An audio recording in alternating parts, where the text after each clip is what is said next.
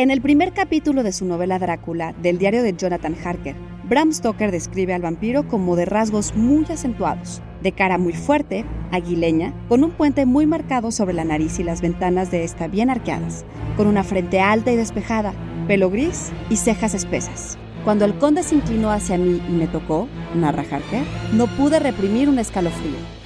Psy Institute. Masterpiece, your life. I am Drácula.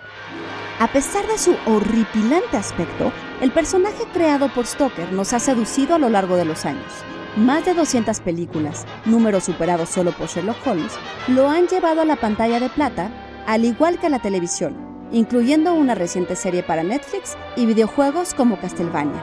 Actores tan reconocidos como Christopher Lee y Gary Oldman lo han encarnado. Sin embargo, y sin olvidar el filme de F.W. Murnau, Nosferatu, una sinfonía del horror, en el que el nombre de Drácula se cambió por el de Conde Orlok para no pagar regalías a los herederos de Stoker, quizás la interpretación más conocida sea la del húngaro Bela Lugosi, en la película dirigida por Todd Browning para Universal Pictures en 1931.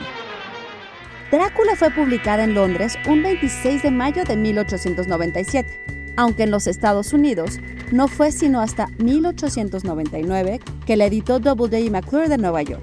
Cuando Universal Studios compró los derechos, se descubrió que Stoker había faltado a las leyes de derechos de autor, lo que automáticamente la ponía en el dominio público. Stoker murió en 1912 y Lugosi en 1956, pero Drácula, arquetipo del vampiro en la cultura, él es inmortal. Idea original y guion de Antonio Camarillo. Y grabando desde casa, Ana Goyenechea. Nos escuchamos en la próxima cápsula SAE.